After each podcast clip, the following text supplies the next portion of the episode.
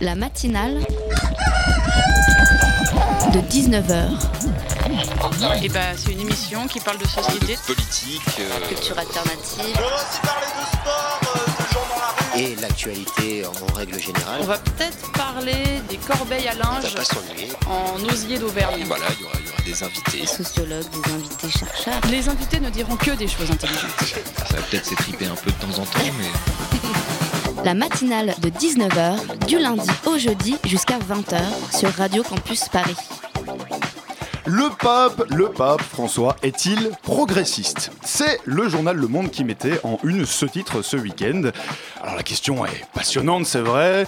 Est-ce que le pape est comme un vieux yaourt rabougri dans un supermarché miteux, plein de conservateurs dedans Ou bien est-ce que le pape au contraire serait ce type bien, bio, écolo, progressiste et peut-être même de gauche, allez savoir Au fond c'est un peu toujours la même idée qui revient à chaque fois. D'un côté on a les progressistes et de l'autre les conservateurs. Alors oui, en philosophie politique, la distinction peut être intéressante, mais soyons honnêtes, dans le débat public, c'est une véritable plaie.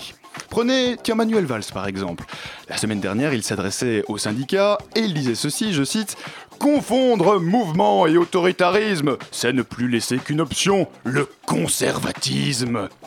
Donc, en gros, formulé autrement, hein, si vous n'êtes pas pour mes réformes, Temporellement, on part de Genève en fait en début d'année avec euh, la création du texte pour l'accord. insulte lors des débats.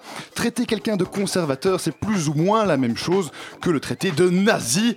Il est moche, il est vieux, il est con, et surtout, il est du mauvais côté de l'histoire, alors que vous, non. Le problème, chers amis, c'est que tout le monde, c'est que le monde plutôt, n'est pas divisé en tout blanc ou tout noir. hein. Alors juste pour rire, prenons quelques exemples. La loi Macron, par exemple, avec son passage sur le travail le dimanche, conservateur ou progressiste hmm? L'aéroport de Notre-Dame-des-Landes, conservateur ou progressiste? Et le clonage, pareil Alors non, franchement, le débat politique mérite beaucoup mieux que des mots totalement vides de sens. Heureusement, Le Monde le rappelait dans son article consacré au pape ce week-end justement. Le monde religieux n'est pas le monde politique. Toute évolution s'inscrit dans le temps long et les conclusions du synode de l'Église catholique remis samedi constituent, quoi qu'on en dise, une fameuse évolution. Pour preuve, d'ailleurs, le discours de conclusion du pape ce samedi, qui dit, je cite, L'expérience du synode nous a fait aussi mieux comprendre que les vrais défenseurs de la doctrine ne sont pas ceux qui défendent la lettre, mais l'esprit, non pas les idées, mais les hommes. Défendre l'être humain plutôt que les textes de loi, à vrai dire tout un programme, et quand on regarde nos politiques, il y a du travail. Allez, ça ira mieux demain. Il est 19h04, bienvenue dans la matinale. La matinale de 19h, le magazine de Radio Campus Paris. Il y a dix ans, jour pour jour, éclataient les émeutes dans les banlieues des grandes villes françaises. Alors dix ans après, qu'est-ce qui a changé? On va en parler ce soir dans la matinale avec Mohamed Memach du collectif Passe en nous et Farid Temsamani qui est un peu en retard mais qui est porte-parole de l'association Banlieue Plus. En deuxième partie d'émission, on va changer de sujet, on parlera du festival Esprit Libre. Esprit Libre, c'est un festival donc organisé par des libraires et cette année, le thème choisi, c'est la frontière. On en parlera avec Xavier Compodano, qui est libraire à genre humain et organisateur de ce festival. Et puis, sinon, comme chaque semaine, Loïc sera avec nous pour sa chronique consacrée aux élections régionales. D'ailleurs, il est déjà en studio. Et enfin, si vous sentez que vous êtes un peu malade, et bien surtout, restez branchés. Restez branchés sur Radio Campus parce que Guillaume sera là et nous fera sa chronique consacrée à la santé. Restez bien avec nous, cette émission est en direct. Donc n'hésitez pas à réagir avec le hashtag matinale ou sur la page Facebook de l'émission La matinale de 19h. Eh, vite Wow! Qu'est-ce qu'il fout celui-là? Quoi? Quoi, quoi? Je t'arracherai les poils du cul de dire bonjour! C'est pas chier, Saïd, qu'est-ce que tu veux là? Vas-y, dis à ton frère de descendre! Quoi faire? Dis-lui de descendre! Faire? Mais dis-lui de descendre Eh, oh, tu t'es cru un sketch à la télé ou quoi là Tu t'es pris... Arrêtez de gueuler, qu'est-ce qui se passe là Eh, euh, tu m'as vu cette nuit dans la rue Non, Eh, bon alors de quoi tu me parles Arrête ton pitois là Toujours le Gna, gna, gna, voilà, gna, la prochaine gna. émeute, c'est toi qu'on va brûler, du coup, Imbécile. moi. À la prochaine émeute, c'est toi qui vas brûler du con. Euh, vous aurez peut-être reconnu cet extrait du film La haine de Mathieu Kassovitz. Il y a dix ans, les banlieues françaises brûlaient. Dix ans plus tard, est-ce que la haine, justement, est toujours là?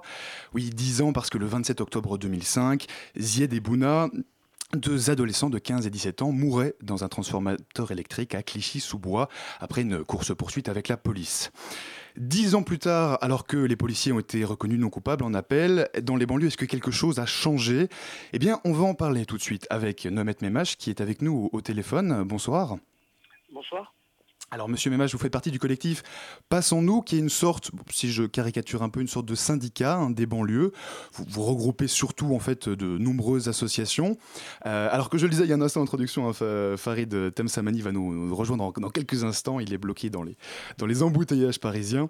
Euh, et puis aussi, également, avec nous, Léa de la rédaction de Campus Paris. Bonsoir, Léa. Bonsoir. Alors, on parle souvent des banlieues françaises, de Clichy-sous-Bois, hein, surtout qu'on évoque les 10 ans de, de ces tragiques événements. Euh, mais, Monsieur Mémache, on peut peut-être le rappeler, euh, c'est toute la France qui s'est soulevée à, à l'époque. Alors, peut-être en, en, introduction, comme, euh, pardon, comme première question, comment est-ce que vous avez vécu euh, ces événements à, à l'époque et est-ce que y a, vous pensez que quelque chose a changé en 10 ans? Alors, pour démarrer, c'est une pensée euh, aux familles, Traoré et Bena, et euh, à Mutine, on arrive demain euh, au 27 octobre et euh, c'est une date qui malheureusement va nous rappeler énormément de choses. Quoi. Mmh. Oui, donc, donc les, fa les, familles des deux jeunes qui avaient été, après, qui avaient été, qui, qui étaient morts dans le transformateur électrique. Mmh. Et donc dix ans après, pardon, je vous ai coupé. Voilà, excusez-moi, dix ans après, qu'est-ce qui s'est passé? Écoutez, que sur le, le, le, plan urbain, sur le paysage urbain, que ça a changé, oui. Euh, sur le point humain et social, reste beaucoup à faire. Et il y a énormément de choses qui n'ont pas vraiment avancé euh, dans le bon sens du terme. Il y a des choses qui sont proposées, on verra le jour, euh, puisqu'il faut, faut que ça prenne du temps. Le problème, c'est qu'aujourd'hui, ces habitants qui euh, vivent dans ces quartiers et qui doivent gérer au quotidien les urgences n'ont plus la patience d'attendre. Mmh. Et si c'est pour qu'on leur annonce des choses maintenant et qui verront le jour que dans 10-15 ans, c'est énorme. Si mmh. je reprends la, la, rénovation urbaine, elle a été proposée en 2004 mmh. et elle, euh, pour certains quartiers, elle va démarrer que maintenant. Mmh. Certains quartiers, euh, la première phase n'est pas encore finie et euh, donc l'attente est longue. C'est ça. Alors, qu'est-ce que vous demandent les gens? C'est aussi euh, concrètement de, euh, de l'action. Alors, on vous entend, Léa de la rédaction de Campus Paris. Léa, tu avais des questions pour notre invité. Tout à fait. Vous, vous évoquez le paysage urbain qui est en pleine modification. Euh, Est-ce que, selon vous, les changements dans les banlieues et les améliorations dans les banlieues doivent forcément passer par un changement dans ce, dans ce paysage urbain Alors, le, le, changement du paysage urbain, pour moi, c'était normal. C'est pas un dû qu'on a fait à ses habitants. Mmh. Je suis désolé, ces habitants vivent dans des, euh, vivaient dans des HLM où, dans, où des bailleurs n'ont pas joué le jeu et euh, ils ont payé trois fois le prix du loyer. Donc c'était un peu normal qu'on mmh. puisse euh, tout simplement détruire pour reconstruire quelque chose de digne. Parce que ces habitants qui vivent dans ces quartiers, euh, en une chose qu'on ne pourra pas leur retirer, c'est leur dignité. Oui, bah, ça, monsieur, monsieur, Mémache, alors, bah, en, en, en, 2003, hein, sauf erreur, le, le, le, gouvernement avait créé l'ANRU, l'Agence nationale pour la rénovation urbaine. Le but, c'était justement de créer plus de mixité dans, dans l'habitat, rendre les quartiers plus humains, mais ça, ça ce que vous nous dites, c'est que ça ne s'est pas vraiment passé. Que ça eh pas ben vraiment. Le problème, il est là. Vous venez de pointer mmh. euh, le, le, souci. C'est qu'encore une fois, on a tout fait euh, en dehors et sans les habitants. C'est-à-dire que on a choisi et on a décidé, à la place des habitants, ce qu'il serait mieux pour eux, sans les associer. Et ça, c'est la plus grosse erreur qu'on a pu se faire. Il faut absolument, vous... clairement, qu'on puisse euh, euh, remettre au cœur des politiques publiques les citoyens, les habitants. Mmh. Parce que c'est eux qui sont à même, qui sont les experts de, de, de, des situations qu'ils vivent au quotidien. C'est sûrement pas ceux qui sont que de passage et qui ne vivent pas ces situations qui peuvent trouver les solutions. Mmh, c'est les habitants à remettre au, au cœur des... des passerelles et... pour que l'ensemble de ces acteurs soient autour de la table. D'accord, Léa. Vous avez d'ailleurs créé le collectif Passons-nous. Est-ce que vous pouvez nous en parler rapidement? Bien sûr. Euh, tout simplement, après le rapport qu'on a rendu avec Marilyn Baquet et moi-même, au ministre, Donc, y a, y a avec deux, 30 propositions, nous avons... Il y a deux ans, hein, sauf erreur. Tout, un, tout simplement un, un, travaillé un rapport qui autour reprenait plein de... Monsieur... Avec qui on a associé, on a voilà, construit avec l'ensemble des habitants, euh, où est-ce qu'on a auditionné, où est-ce qu'on a créé une commission, où est-ce qu'on a fait une conférence citoyenne, où est-ce que ces 30 propositions qu'on a proposées ont été mises en débat. Et malheureusement, sur ces 30 propositions, 30, 30, 30 plus une, qui était le droit de vote aux étrangers, qui était pour nous un, pré un préalable, hein, qui n'avait même pas discuté, il n'y a qu'une seule loi qui est sortie. C'est la mise en place des conseils citoyens qui permet aux habitants euh, non plus de participer, mais d'être dans la co-construction. C'est une bonne chose, mais il faut qu'on aille plus loin. Il faut aller dans la co-décision, et permettent à ce que l'ensemble des élus jouent le jeu. Mhm. On en Ah, est très loin encore. Alors justement, on Et recevait la madame la semaine dernière, je, je coupe juste un instant. Aujourd'hui, euh, a permis clairement de mettre en œuvre euh, une des propositions du rapport, c'est la création d'une plateforme nationale. Donc, cette euh, coordination nationale qui s'appelle Passons nous, tout simplement, essayer de créer un syndicat des quartiers pour que lorsqu'il y a des réformes, il n'y a pas de raison que lorsqu'on touche euh, au patronat, c'est le MEDEF qui est assis autour d'une table. Lorsqu'on pense faire des réformes euh, à l'enseignement, c'est quand même les étudiants, syndicats qui sont autour de la table. Les seuls à qui on ne demande pas leur avis depuis 30 ans, c'est ses habitants. Donc Mhm. on a décidé tout simplement euh, de, de ne pas rester spectateur et, et agir pour plus subir. Et déjà concrètement, Léa.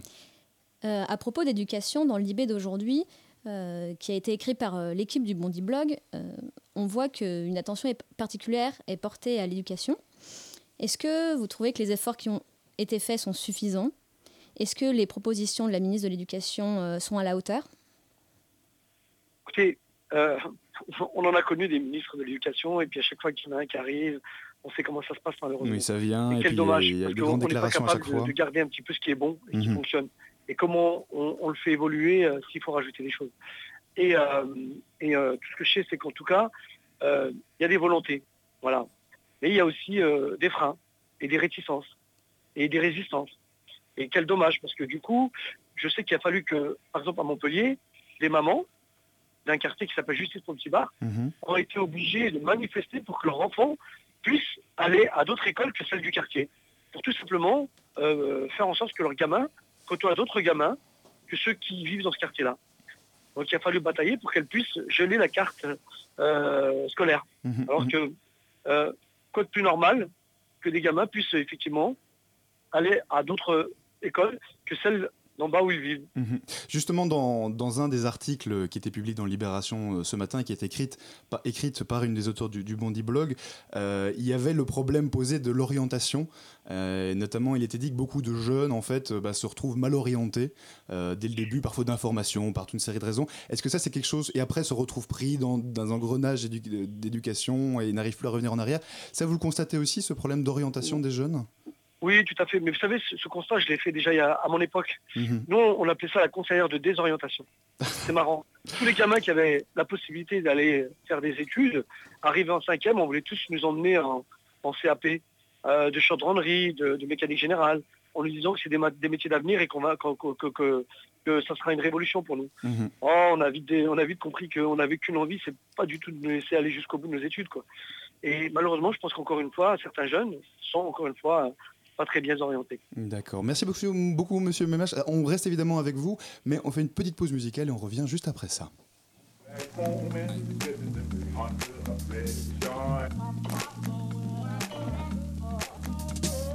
Move back home and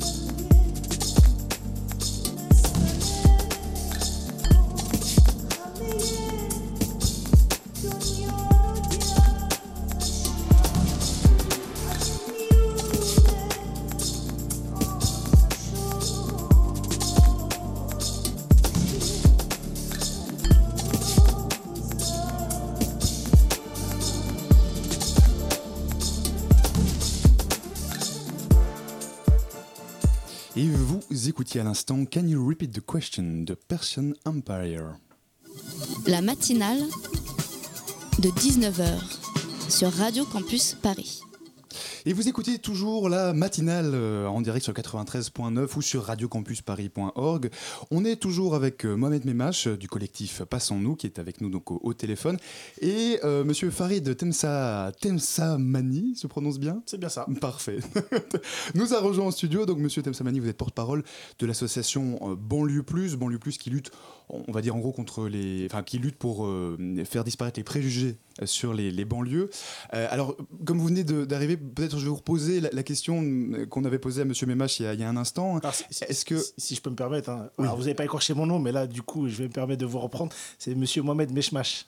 Meshmash. Merci. Ah bah excusez-moi. euh, je te salue bien, Farid. Pareillement.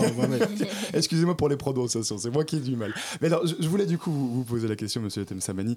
Euh, Est-ce que le, le climat de haine qui avait voilà qui, qui, qui, qui était présent il y a dix ans à l'occasion des, des, des révoltes dans les banlieues, est-ce que vous avez l'impression qu'il est toujours présent aujourd'hui? Vous dire qu'il a complètement euh, été évacué, je vous mentirais. Je pense qu'il existe encore. Euh, peut-être différemment. Alors, il y, a- y y dix ans, il y avait un contexte particulier. Il y avait Mhm. euh, euh, deux, deux- il y a eu un drame qui a concerné euh, à la base deux, deux enfants de la République. et donc, du coup, il y a eu ce sentiment d'appartenance, se disant que ça aurait pu être moi. Comme, euh, comme ces deux enfants, comme ces deux familles euh, touchées. Euh, Aujourd'hui, euh, ce climat existe toujours. La réalité, c'est que euh, il- beaucoup de choses n'ont pas forcément évolué dans le bon sens. Alors, il y a eu des choses positives. hein. Il ne faut pas nier qu'il y a eu des avancées. Déjà, déjà en 2005, il y avait eu des avancées. Ce qui est aujourd'hui, c'est que la forme. Je pense que la violence est peut-être plus profonde et que les gens aussi parfois se sont un peu résignés mal- malheureusement. Je, je- Et donc du coup, euh, ça se voit pas forcément comme ça comme ça a pu être euh, dans le passé, mais je pense qu'à tout moment, ça peut exploser également. Mhm, mhm. Alors Léa de Radio Campus de la rédaction est toujours avec nous. Léa. Ouais. Comment vous expliquez euh, ce changement de nature de violence? Oh, c'est la, la, la société. Alors, il y a un effet démographique. Il y a eu, un, il y a eu tout un pan de, la politique euh, d'urbanisation qui a, été mise en œuvre. Alors, euh, sur différentes, euh, différents quartiers. Donc, il y a, y a une, quand même une évolution. Alors, tous les quartiers n'ont pas été traités de la même manière euh, partout en France. Ça, c'est une réalité. Et donc, du coup, vous avez également une politique sécuritaire parallèle qui a également fait un peu son, son travail. Mais les, les, les, les freins, les, les, les, euh, les enjeux, on va dire, euh, euh, des quartiers populaires ou de la banlieue sont toujours les mêmes, si ce n'est pire euh, euh, euh, En qu'avant. 2008, il y, a- il y a eu la crise qui, qui nous touche encore, donc j'imagine que ça n'a fait que. Tout à l'heure, je, je vous entendais parler par exemple de l'éducation. c'est alors on aurait pu imaginer qu'en fait, en termes d'éducation, le pays avancerait plutôt positivement. Or, euh, ça n'est pas forcément le cas. Lorsqu'on prend les statistiques des enfants qui savent lire et écrire euh, à l'arrivée euh, du sixième, je crois que c'est pire qu'il y a 10 ans qu'il y a 15 ans. Donc ça, ce sont des réalités. On parle de la crise. Vous parlez de 2008, effectivement, euh, la crise de 2008. Ceux qui ont- en sont le- les premiers euh, touchés, c'est d'abord les habitants euh, des quartiers populaires. Alors, il y a une explication à tout cela, mais c'est d'abord ces gens-là qui sont déjà à la base les plus fragiles dans notre pays, qui sont les, les- les- les plus touchés. Mhm. Monsieur Meshmash, euh, à chaque législature, les gouvernements ont un peu tenté d'améliorer la situation des banlieues, à un coup de, de directives, de, de- voilà, de- d'annonces de grands plans. Hein, en près de 40 ans, je pense qu'il y a quasiment une, enfin, plus d'une dizaine de plans qui sont succédés. Est-ce qu'aujourd'hui, vous attendez encore quelque chose des politiques? J'en attendrai euh, d'une seule manière, c'est que si ils mettent au cœur des politiques publiques les habitants, l'expertise de ces habitants est la solution. Et si on fait sans eux, si on construit euh, alors qu'ils ne sont pas associés, ça ne fonctionnera pas. Et vous savez comment ça se traduit? Par euh, notre démocratie qui est en danger. Jusqu'à 70% d'abstention, ça veut tout dire.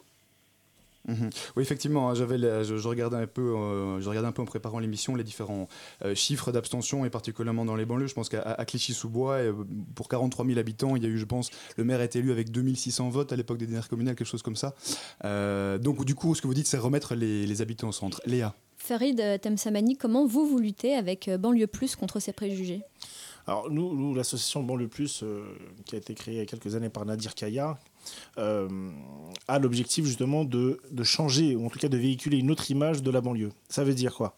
Ça veut dire qu'on s'est rendu compte, et je crois que les derniers sondages de cette semaine euh, nous ont malheureusement encore confirmé euh, euh, ce, ce- ce type euh, d'image, c'est Oui, que... je- juste une, une parenthèse, je parlais des sondages. hein. c'est vrai qu'il y, a il y a effectivement un sondage au, au Doxal parisien aujourd'hui en France, publié dimanche, qui révèle que les Français ont une image négative des banlieues françaises. Donc voilà, ça, ce sont des réalités. Mm. Le reste de la population, euh, lorsqu'ils abordent la question euh, des quartiers populaires ou des banlieues en général, le font sous un prisme plutôt négatif. Or, euh, les banlieues, ce sont des êtres humains, des enfants, des femmes, des hommes, qui euh, ont des vies parfois, tout, ce- tout ce qui est de plus normal, qui, euh, je pense par exemple, moi, de manière sans, sans vouloir caricaturer, il y a- il y a de l'amour en banlieue comme le reste de la population euh, euh, française. Il y a aussi euh, parfois des sentiments d'injustice comme ailleurs. Ce qu'on veut faire, nous, à travers Banlieue Plus, c'est que c'est de dire qu'en banlieue, il n'existe pas uniquement des choses négatives. Et je pense que c'est quelque chose d'assez important parce que nous sommes en 2015. Alors, les émeutes, c'était il y a 10 ans, mais les premières émeutes, elles datent de plus, il y a plus de 40 ans maintenant. Et finalement, on a euh, euh, une, une dynamique de plus en plus négative sur, sur, sur ces thématiques-là. Et euh, on essaye, alors c'est pas évident, on essaye à travers différentes actions de démontrer que des gens qui vivent dans les quartiers populaires, dans les banlieues, ce sont des gens, tout ce qui est de plus euh, normaux, comme vous, comme moi, qui euh, vont en vacances, euh, qui vont faire leurs courses, qui participent à la vie sociale de notre pays, à la vie, alors j'ai envie de dire fiscale pour être un peu caricatural, Qui payent des impôts aussi, qui payent des impôts oui. comme tout le monde, contrairement à ce que les gens peuvent imaginer. Et donc, du coup, nous, c'est à travers un certain nombre d'actions qu'on veut essayer, je dis bien qu'on essaye, hein, c'est pas toujours évident, vu le sondage, donc on a encore beaucoup de boulot, euh, de casser un peu tous ces clichés. Et le traitement médiatique, selon vous, euh, est-il juste? Non, il n'est pas euh, totalement juste. La preuve, on est euh, dans une bulle ces derniers jours parce qu'on on- on commémore, entre guillemets, j'aime pas ce terme-là, la commémoration des émeutes d'il y a 10 ans. Les termes Euh, sont compliqués, hein. émeute, euh, commémoration. Oui, euh, Révolution. Enfin, pour moi, c'est antinomique. hein. Commémoration, émeute, pour moi, ça l'a strictement. Oui. euh, Enfin, enfin, peu importe. Et surtout que n'oublions pas Mm. qu'il y a eu un drame euh, qui a touché des familles et bien au-delà euh, à la base. Donc, il faut, faut faire très attention euh, aux termes que l'on que l'on utilise. Mais pour revenir à votre euh, interrogation, à savoir les, euh, le traitement médiatique, il y a une évolution sur euh, sur le fait que des médias aujourd'hui puissent euh, avoir en leur sein des gens issus des quartiers, il y a une évolution, mais globalement le traitement, lorsque si on devait prendre uniquement le prisme des chaînes d'information ou ne serait-ce que les 20 heures euh, de- des grandes chaînes de, notre pays, là-dessus c'est encore, encore très négatif. Et pour... Alors, justement, je, voudrais venir hein, euh, sur, ça et peut-être poser la question à, Monsieur Meshmash. Euh, Est-ce que pour vous, les, journaux traditionnels sont en capacité de traiter la, banlieue? Est-ce que c'est pas sur les nouveaux médias sur Internet qu'il faut compter? Par exemple, je pense au, au Blog, il y en a d'autres. Hein, mais- c'est que moi, euh, la, la manière de changer l'image, ce que fait Banlieue Plus Mhm. est un exemple, ce que font d'autres associations est un exemple. Malheureusement, on ne valorise pas assez, on ne valorise pas euh, ce type euh, d'action. Et la seule manière, encore une fois, c'est de se poser la question de se dire que ceux qui sont censés le faire ne le font pas, qu'est-ce que nous on décide de faire? Ben, Tout simplement par des, mé- des médias intermédiaires aujourd'hui qui euh, s'organisent, et notamment dans ces quartiers, on arrivera effectivement à véhiculer une autre image, parce qu'il est nécessaire qu'on change le regard dans ces quartiers, parce que effectivement les sondages qui sont sortis aujourd'hui démontrent bien qu'il y a des personnes qui ne connaissent pas cette banlieue, mais qui l'ont vue à travers des reportages, à travers des prises de position, à travers des paroles, euh, et ils l'ont tout simplement jeté en pâture. Donc il est temps, tout simplement, euh, de, de redonner euh, clairement la place de ces quartiers, parce que je suis persuadé que la banlieue n'est pas un problème, elle fait partie de la solution.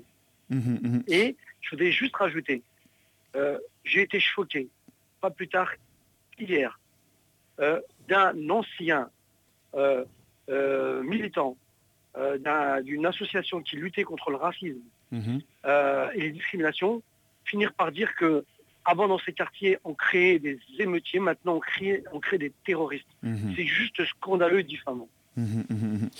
Le message, le message est bien passé. Euh, Monsieur Temsamani, j'aimerais au- aussi vous, poser la question est-ce que le fait de passer par les nouveaux médias, le fait de passer par Internet, ça peut permettre euh, bah, justement de désamorcer bah, typiquement euh, une déclaration comme Monsieur Meshmash vient, de l'évoquer Est-ce que ça permet peut-être de mieux toucher d'autres de toucher d'autres publics pardon et aussi d'avoir plus de réactivité quand, quand quand des clichés sont véhiculés comme ça Ah, com- complètement. Euh, nous vivons une époque où effectivement il y a une hyperactivité euh, plus, plus accrue que par rapport euh, aux décennies précédentes.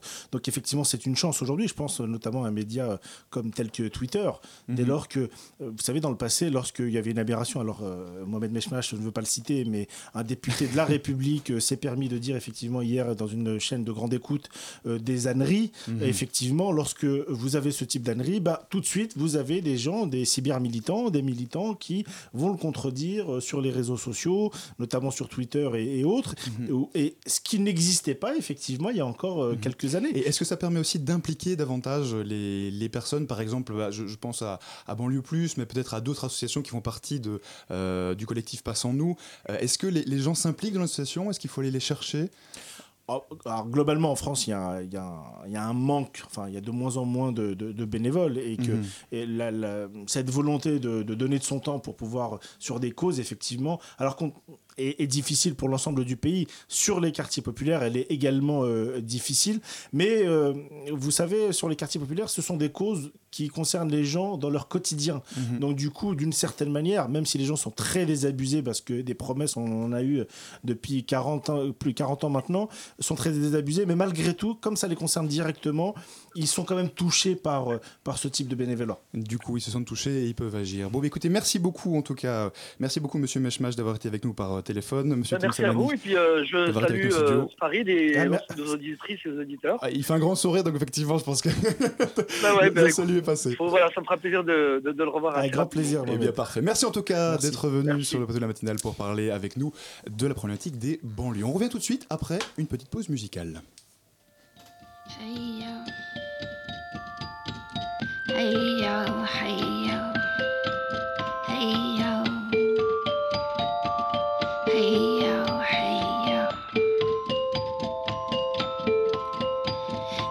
Was an old woman who sat in the tree on the side of the road.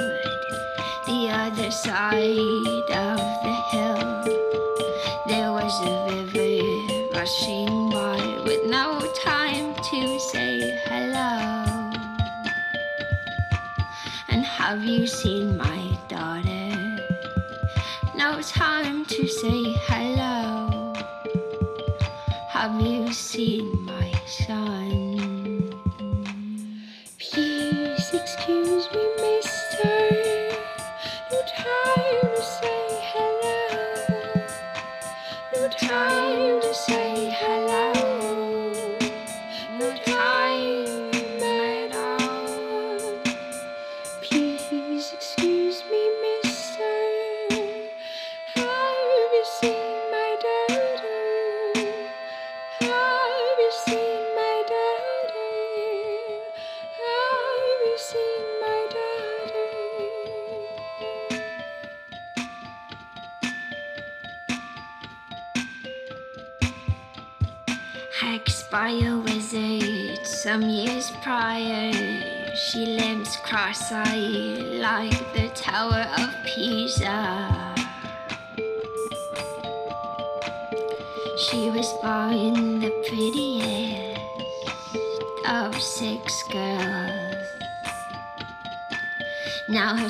toothless can't even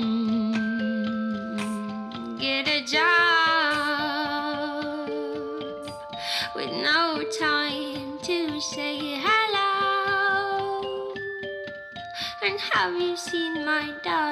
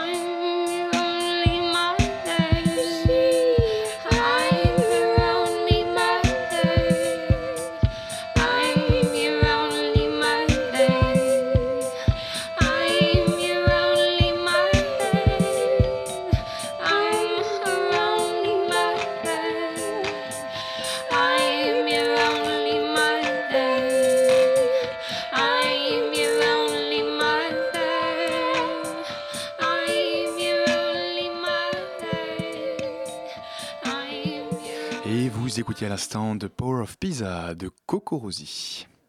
La matinale de 19h du lundi au jeudi jusqu'à 20h sur Radio Campus Paris.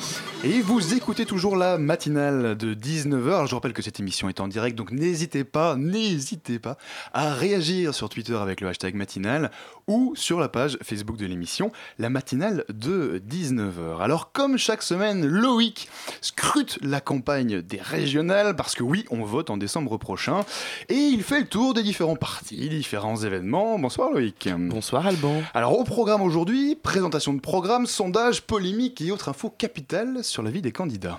Avec une proposition pour commencer, celle de Valérie Pécresse du parti Les Républicains. Vous en avez parlé hein, avec tes invités dans la première partie. L'éducation est un sujet important dans les quartiers difficiles. Pour convaincre les profs de venir s'installer en banlieue, voilà ce que proposait la candidate au micro de Radio Sensation ce week-end.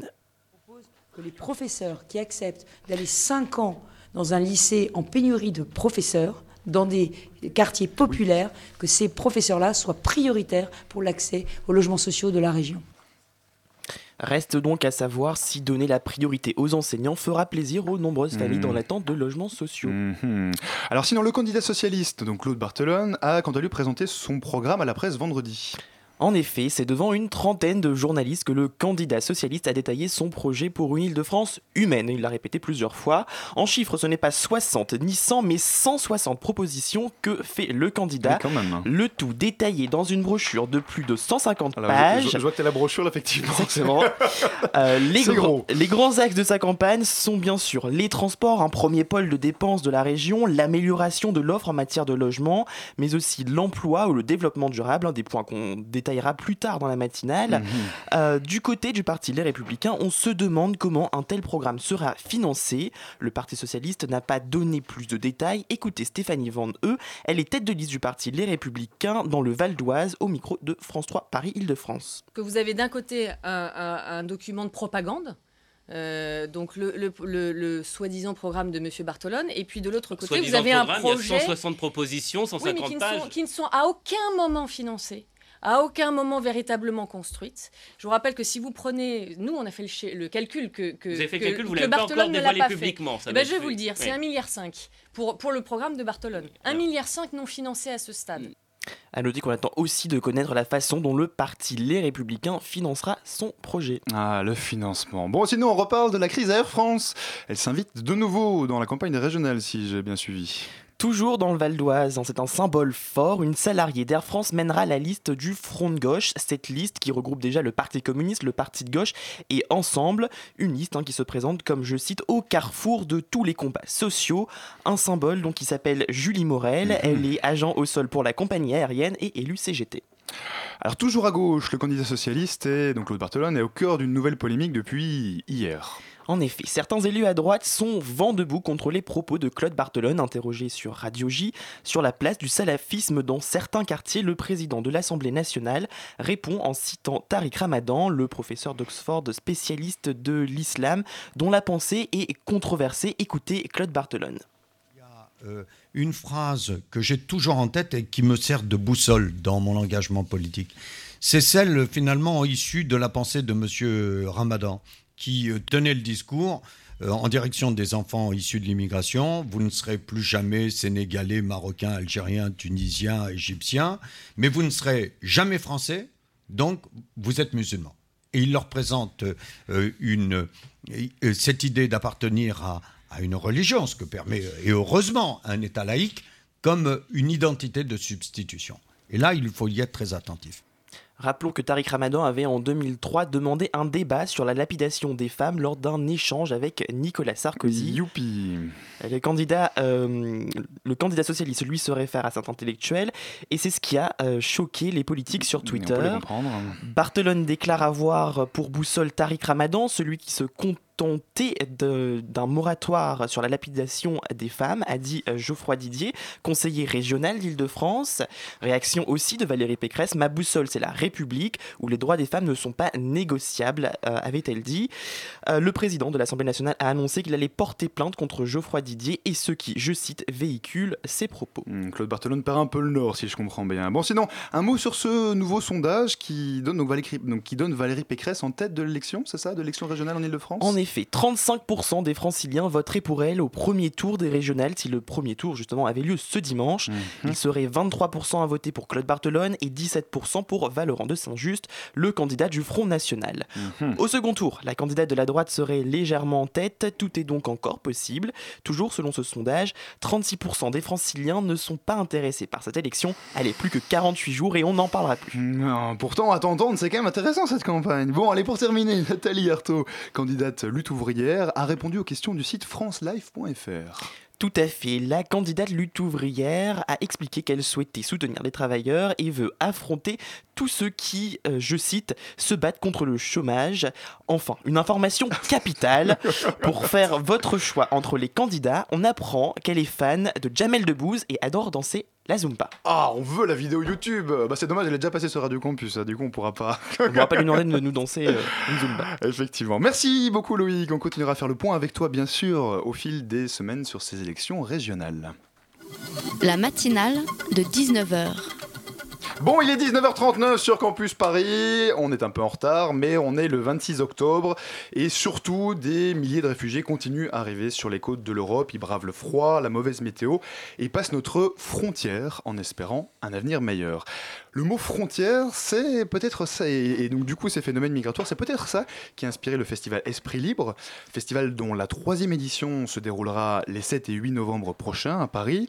Cette année, son thème, c'est les frontières. Et avec nous pour en parler, euh, Xavier Capodano, qui est libraire à Jean Rumain et organisateur du festival. Bonsoir. Bonsoir. Euh, la librairie s'appelle le genre urbain. Le genre urbain, excusez-moi. Non, non, mais vous, vous faites bien de, de me reprendre. Alors, avec nous aussi en studio, Farah de la rédaction Campus Paris. Bonsoir Farah. Bonsoir. Alors, tu avais potassé le sujet et Oui. tu avais des questions pour notre invité. En effet, donc euh, le festival Esprit Libre est décrit comme le rendez-vous des sciences humaines. Le but, c'est de faire dialoguer les livres, mais surtout les auteurs. Absolument. C'était euh, une façon de. En fait, l'origine du festival, est- c'était le constat euh, de ce qui se passait dans nos librairies. Donc, euh, je fais partie d'un collectif qui s'appelle le collectif Librest, ce sont des libraires de l'Est parisien qui se sont mutualisés depuis un certain nombre d'années, euh, tant dans le service à la librairie que sur un nombre d'actions culturelles. Et nous avons lancé ce festival donc en 2011. Et l'idée était toute simple à la base, c'est-à-dire voilà, les sciences humaines intéressent beaucoup plus de gens qu'on ne croit, puisque les chiffres sont plutôt négatifs euh, en général en librairie. Mhm. Mais à chaque fois qu'on organise des rencontres, des débats, ça se passe non seulement très bien, mais les gens en demandent. Et donc on a décidé de d'externaliser cette situation, de, de rendre possible ce que nous faisons dans la librairie pour un plus grand nombre. Voilà. C'était parti de cette idée. Farah Mais du coup, le thème de votre euh, festival cette année a été influencé par les événements récents concernant la crise des migrants ou il a été déterminé à l'avance? Alors, c'est un festival qui a lieu tous les deux ans. Donc, effectivement, la thématique a, a été, a été mise en place il y a deux ans. Mais autant il y a, un, je dirais, un focus plus important sur cette question des migrants, autant ce problème était déjà une réalité. Enfin, il suffit de voir ce que nos amis italiens euh, subissent ou vivent, je ne sais pas comment il faut le dire, Mm. depuis un certain nombre d'années. Même si la presse en parle peu, ça reste des problèmes encore très importants. Et puis en plus, on voyait bien qu'il n'y avait pas que cette question des migrants quand on a pensé le festival euh, autour de cette thématique. C'est aussi les enjeux en Ukraine, euh, les, les mouvements géopolitiques qui sont en train de se jouer sur l'est de l'Europe. Qui peut se jouer aussi, c'est le mur qui se construit et qui est déjà quasiment construit entre les Mm. États-Unis et le Mexique. Donc, toute Voilà. une série de thématiques qui, du coup, vous ont amené à, à considérer que c'était vraiment important. Farah? Mais concernant cette diversité, justement, euh, sur votre affiche, euh, le mot frontière était, écrit euh, au singulier, mais entre parenthèses, euh, euh, c'est écrit au pluriel. Euh, c'est justement pour montrer cette diversité concernant les thèmes que frontière n'est pas un Ah, mot ah, qui a un seul sens. Absolument, c'est une très bonne question parce que la, réalité des frontières, même si on va dire le- la, la question géopolitique reste majeure, pour nous, c'était très important de voir qu'il y a un mouvement des frontières dans d'autres champs. Et effectivement, le champ des sciences sociales le montrait bien. J'écoutais d'une oreille un peu votre invité précédent, et on Mhm. voit très bien que à 40 km de- de- d'ici, du centre de Paris, ou même à moins, hein, je veux dire, donc on voit bien qu'on n'est pas dans le doute tout à fait dans le même territoire. Donc on a des frontières territoriales au sein même de notre pays, on a des frontières sociales évidentes. Maintenant, il y a aussi la question du genre, la question de l'esprit, la question des sciences, la question du numérique.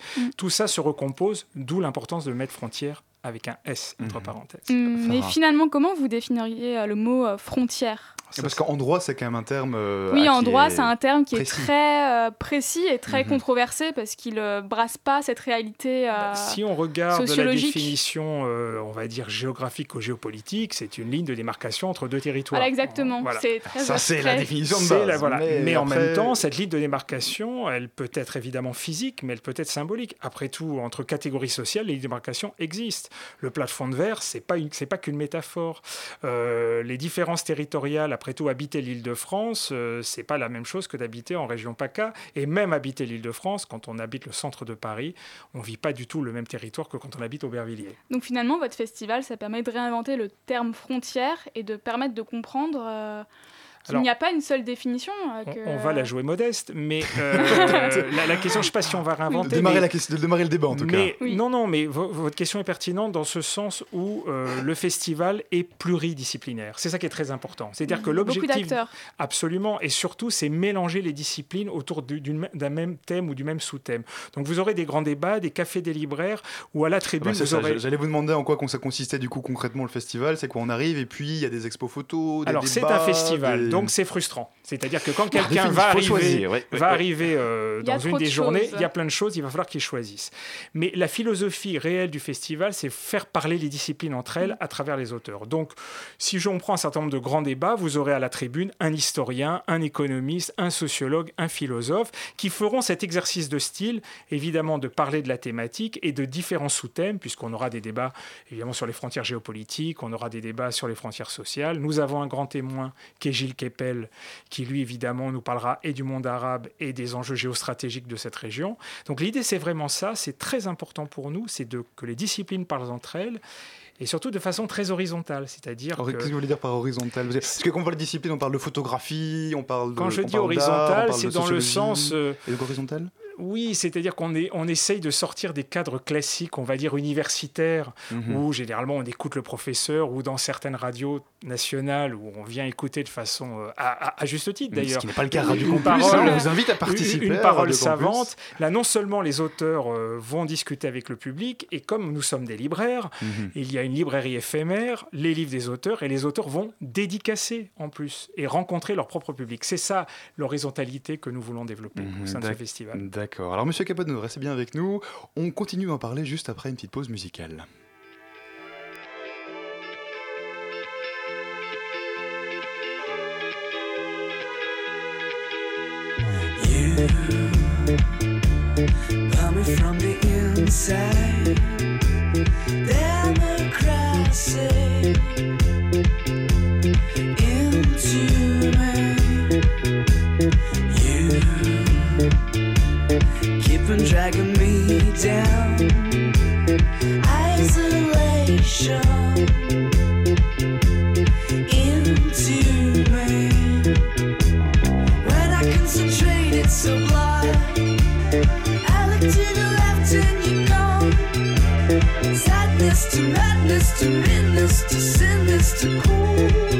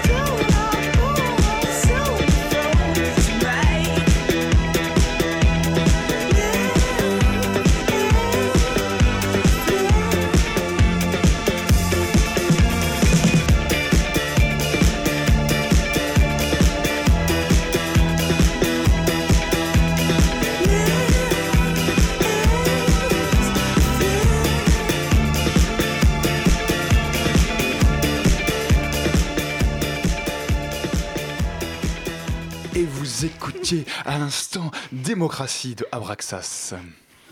La matinale de 19h sur Radio Campus Paris. Et vous écoutez toujours la matinale de 19h sur le 93.9 ou sur radiocampus.org. Petit venard qui nous écoutait via Internet. Et nous sommes toujours en compagnie de Xavier Capodano, euh, qui est libraire et aussi organisateur du festival Esprit Libre, donc qui a lieu le, le 7 et 8, les 7 et 8 novembre prochains. Qui était au couvent des Récollets à la Maison de l'Architecture dans le 10e arrondissement de Paris. Merci de préciser Je vous en prie. le lieu du festival. Avec nous toujours en studio aussi Farah, euh, de la rédaction de Campus Paris. Et Farah, tu as, enfin, et Farah, pardon, tu as toujours des questions pour notre invité. Oui, alors en quelques chiffres, le festival Esprit Libre, c'est pas moins de 46 auteurs et 27 éditeurs partenaires. Quel rôle joue exactement le livre dans votre festival? Oui, parce que vous nous parlez de croiser les disciplines, mais enfin, à la base vous êtes libraire. Alors du coup, euh, pourquoi est-ce qu'un voilà, pourquoi Ouais. est-ce qu'en tant que libraire vous organisez un festival pareil? C'est quoi Quel est le rôle du livre de- là-dedans? Le livre est le pivot de tout ça. Euh, Ah, vous nous racontez ça en- avec un regard, en regardant vers le large lointain, c'est- C'est-à-dire qu'à la rigueur, euh, Dites-nous. no- bon, notre métier de base, c'est la défense du livre. Quand on parle de défense du livre, nous, c'est Mhm. notre quotidien. Donc je dirais que c'est presque redondant euh, du, du métier de libraire. Non, c'est la base de tout. C'est-à-dire qu'effectivement, euh, sans auteur, il n'y a pas de livre. Hein, c'est pardonner cette banalité. Donc c'était vraiment un festival au service des auteurs. Et donc à partir de là, comme je vous le disais précédemment, c'était un peu l'extraction dans- en forme d'agrandissement euh, de ce que nous faisions déjà dans nos librairies. Mhm. Si je prends ma librairie à Belleville, on fait 3-4 rencontres de sciences humaines par mois. Donc effectivement, et ça depuis D'accord. 13 ou 14 ans. Donc vous voyez, et je prends mes collègues, euh, qui est- et mes autres Mhm. collègues du réseau Libresse, que ce soit à tout livre, à 1000 pages, enfin mes autres euh, collègues eux, font exactement la même chose. Et vous rajoutez évidemment la littérature, la jeunesse, tout ce qui va avec. Donc on a une, une- nous sommes assez dynamiques je pense, très dynamique sur ces questions. Et effectivement, euh, nous, on, plus on était parti d'un autre constat, c'est-à-dire qu'il y avait une sorte de récurrence presque morose Mhm. sur le livre de sciences humaines. Et nous, nous voyons bien Ouais. que dans nos librairies, même si nous n'étions pas représentatifs, et Mhm. encore, on voyait bien qu'on était plutôt dans un effet contraire de dynamisme, de, de joie et d'enthousiasme des libraires et des clients. De quelque chose qui se passe autour des livres en sciences humaines et ça vaut la peine. Et donc l'idée, c'est de dire, bah voilà, on va, on va Mhm. mettre faire ça. Et puis c'est une façon aussi de montrer que la librairie est un, est un acteur dynamique. C'est pas Mhm. poussiéreux. On sait aller de l'avant, c'est aller au devant des gens et présenter du livre. Et d'ailleurs, pour finir, pour répondre à votre question, il y aura une librairie éphémère qui présentera Ah bah évidemment voilà, des, centaines de Voilà. références en plus des livres des auteurs. D'accord, Farah. Donc pour continuer avec ce dynamisme, quel est le public visé par votre festival? Franchement, tout le monde. C'est, c'est- oui, Est-ce que c'est je- pas un peu élitiste quand même Parce que les, les gens qui rentrent dans une librairie, bon, euh, c'est pas monsieur, madame, tout le monde, si? Si, non, mais euh, je vais pas vous refaire le petit Bourdieu, le, petit- mon petit Bourdieu. C'est-à-dire qu'il est clair qu'un tout lieu de culture en général est ségrégant. Je, je Mhm. vais, c'est une évidence. Mais justement, en librairie, c'est l'avantage que nous avons par rapport à d'autres lieux, c'est que comme nous sommes des commerçants, c'est donc euh, nous avons pignon sur rue, nous sommes proches des gens au contact. Euh, la plupart, beaucoup de librairies, il y a un boulanger à côté, un supermarché. Donc nous faisons partie du paysage urbain. Donc effectivement, nous avons nous pouvons plus facilement décloisonner ces questions. Et puis, je vous- c'est une petite blague que je raconte de temps en temps, c'est-à-dire qu'en librairie, par rapport aux auteurs, c'est un peu comme le Tour de France. Vous pouvez voir vos vedettes gratos. Ah oulala C'est gratuit. Ça donne envie. Absolument. Mais bien sûr, c'est-à-dire que le- dans nos librairies, les rencontres sont gratuites. Évidemment, le festival Esprit Libre, je tiens à le dire, est gratuit. Donc, vous pouvez voir vos auteurs, les gens que vous écoutez à la radio. Et qui le maillot jaune alors là-dedans, en sciences humaines Ça, je ne me prendrai pas ce genre de risque. Mais pas je fais cette risque. métaphore parce que vraiment, il y a un accès très proche Mhm, euh, oui. des clients, Mhm. des, des lecteurs, des libraires et des auteurs. Et le Festival Esprit arrive à rassembler tout ça Mhm. et nous en sommes très fiers. Farah. Mais concrètement, le festival euh, a lieu depuis 2011. Euh, Vous avez observé euh, le, la po- enfin, le, le nombre de personnes venant à votre festival. C'est plutôt homogène. Il y a autant de jeunes euh, que de personnes plus âgées. Vous, que, vous me disiez, euh, vous me disiez en antenne 3000 personnes environ Absolument, euh, effectivement. euh, Peut-être pas dans la première édition, on a dû tourner autour de 2500 parce que c'était nouveau, Mhm. mais effectivement, dès la deuxième, plus de 3000 personnes. Bah, déjà, ce sont les clients de nos librairies. Mhm, mhm. Ah d'accord, vous les ça- connaissez déjà. Déjà, nous avons les clients de nos librairies qui viennent. Et puis après, on a un bouche à oreille, une communication, Mhm. on a des, des étudiants qui peuvent venir. Et puis, comme les- le sujet est vaste et vous avez énormément d'auteurs, eh bien, effectivement, euh, ça permet de toucher un public un peu plus large. Donc, euh, j'imagine qu'il y a évidemment des gens plus érudits que la moyenne, mais Mhm. franchement, nous, notre philosophie, c'est vraiment s'adresser à tout le monde. D'accord. Et donc, si on veut du coup se rendre à votre festival, donc on peut peut-être rapidement. Donc, c'est le 7 et 8 novembre prochain. 7 et 8 novembre, ça démarre à 10h. le samedi ça finit le dimanche 8, donc aux alentours de 20h. Mhm. Et puis voilà, le, le premier débat euh, démarre dès 11h et ça ne s'arrête pas pendant quasiment deux jours. Et vous avez en parallèle des débats des- une exposition, de la vidéo, des projections de films. On a un des libraires de la bride de l'atelier, Philippe. Je le cite parce qu'il nous fait Voilà. une programmation cinéma On- on les salue magnifique, ils nous écoutent sûrement ce absolument soir. magnifique. Euh, On a des ateliers jeunes publics. Là, c'est la, la jeune équipe de, les- de 1000 pages qui s'occupe de ça. Donc, Donc, tout, tout le monde est vraiment le bienvenu à votre Absolument, festival. C'est ça absolument. le, le message que, que vous voulez faire passer. Eh ben, écoutez, merci, merci, merci, Merci beaucoup, vous, monsieur Capodano, d'être venu nous voir. Et puis bonne chance, du coup, avec euh, ce festival. ça démarre dans 10 jours. Absolument. Merci à vous. J-10. Absolument. Absolument. Merci beaucoup à vous. La matinale de 19h. Vous avez peut-être euh, un rhume ce soir, les Ah, températures sont oui, basses, c'est l'automne, tout ça. Eh bien, ça tombe bien, chers amis, vous êtes sur la bonne station radio, car Guillaume est avec nous en studio. Salut Guillaume. Bonsoir à tous, bonsoir Alban. Et Oui. tu es là pour nous faire ta chronique Oui, santé comme toutes les semaines. C'est d'ailleurs la première fois que je participe à une émission où tu es présentateur. Ah, c'est félicitations vrai, pour la c'est vrai. promotion. Je remplace Fiona qui est Ouais, absente, là, pour le Félicitations, coup, mais- promotion. Moi, je suis toujours chroniqueur, va savoir pourquoi. Ah, la mienne Alors, ouais, écrite. c'est pas grave. Alors, ce soir, Quel on bon parle conseil cette semaine, Guillaume. Santé, toujours, parce que la santé est formidable, incroyable, et elle concerne tout le monde, c'est vrai, il ne faut pas l'oublier. Alors, je vais commencer par une étude très sérieuse américaine ce soir, puisque oui, j'ai décidé d'être sérieux. On connaît enfin la durée idéale d'un rapport sexuel. Et oui, ça y est. Ah je bon sens que tu es curieux. Absolument, oui, mais je Voilà. pétille, Eh euh. eh ben en fait, c'est pour on va basculer les idées reçues sur la question. Donc les chercheurs de l'université de Ben Red en Pennsylvanie. Une bonne prononciation. tu as vu? Merci. Merci. Alors en fait, ils ont demandé à 50 volontaires d'évaluer la qualité de leur rapport sexuel pendant 10 ans. Donc ça fait quand même une sacrée étude. une hein, ouais. Alors ce qui a été pris en compte, c'est euh, était le coïc en lui-même. hein. À partir de la pénétration jusqu'à l'éj- l'éjaculation, bien sûr, les préliminaires ne comptent pas. Je suis Eh ben non, désolé. bah non, tu penses, ça va. Non, ouais, ça va. Donc, exit l'idée reçue du rapport sexuel qui dure toute la nuit, parce que les volontaires ont noté en fait leur degré de satisfaction en comparaison avec la durée du rapport. Donc, ils ont majoritairement jugé qu'entre 3 et 7 minutes, la durée du rapport sexuel était suffisante. Entre 7 et 13 minutes, elle était satisfaisante. Et sans surprise, un rapport d'une durée comprise entre 1 et 2 minutes était jugé frustrant, bien sûr. Tandis que un rapport. C'est un peu frustrant, les conclusions de cette étude, hein, 10 mais- et 30 minutes, le rapport était jugé trop long. Entre 10 et 30 minutes. D'accord, mais donc on rappelle que ça comprend pas les préliminaires. Non, bien même. sûr que non, voilà, donc ne t'inquiète pas. D'accord, donc du coup je suis pas inquiet. non. Donc en fait, les chercheurs, ils, ils misent dans les résultats de cette étude pour démontrer que les rapports sexuels arrangés ne sont pas source de plaisir. Voilà, si vous nous écoutez ce soir. Désolé. Et ainsi permettre à des personnes connaissant des troubles sexuels d'avoir une approche plus réaliste du coït, parce que c'est important. Et je Mhm. suis là pour dénoncer ça. Heureusement Alban, que tu es parmi nous, Guillaume. tu es rassuré quand même Oui, ou un petit peu. Ouais, suis- Alors, on va, on va laisser de côté les frustrés sexuels. hein, on va se pencher sur une autre question. Est-ce que vous enrhumez souvent autour de la table? Tiens, en parlant de rhume. Ah bah, pour le coup, euh, hein, et, et je vois notre invité qui, qui, qui est du chef. Voilà. Eh ben, en fait, j'ai peut-être l'explication. Ça vous manquerait tout simplement de sommeil. Donc, je m'explique. Dormir peu. Euh, augmente le risque d'attraper un rhume en fait. C'est pas moi qui le dis, mais une étude américaine, parce qu'encore et toujours les Américains. Ils sont forts, les Ouais, ils, Américains. sont, ils sont très forts. Ces chercheurs américains ont en fait mesuré le sommeil de 164 adultes en bonne santé pendant une semaine avant de leur inoculer le rhinovirus responsable du rhume. C'est pas très sympathique.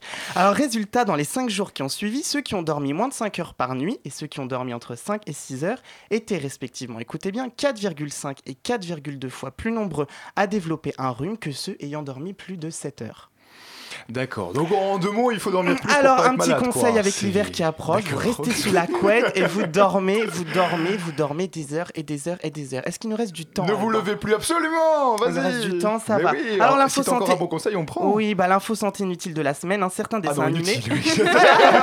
Désolé. Heureusement qu'on a du temps, hein, parce Un que- certain dessin animé euh, pousse plus à grignoter. Voilà, en fait, après avoir suivi des personnages de dessins animés ou de BD aux formes enrobées, en gros des gros personnages, Mhm. les enfants mangent davantage de cookies 4 au lieu de 2 selon une étude. Toujours, je te laisse deviner la nationalité Américaine. américaine. Voilà, portant Ah, sur euh, 164 enfants âgés de 6 à 14 ans. Et il nous reste très peu de temps, donc je vais juste vous poser une question pour le quiz. On t'écoute. Que désigne la phobophobie?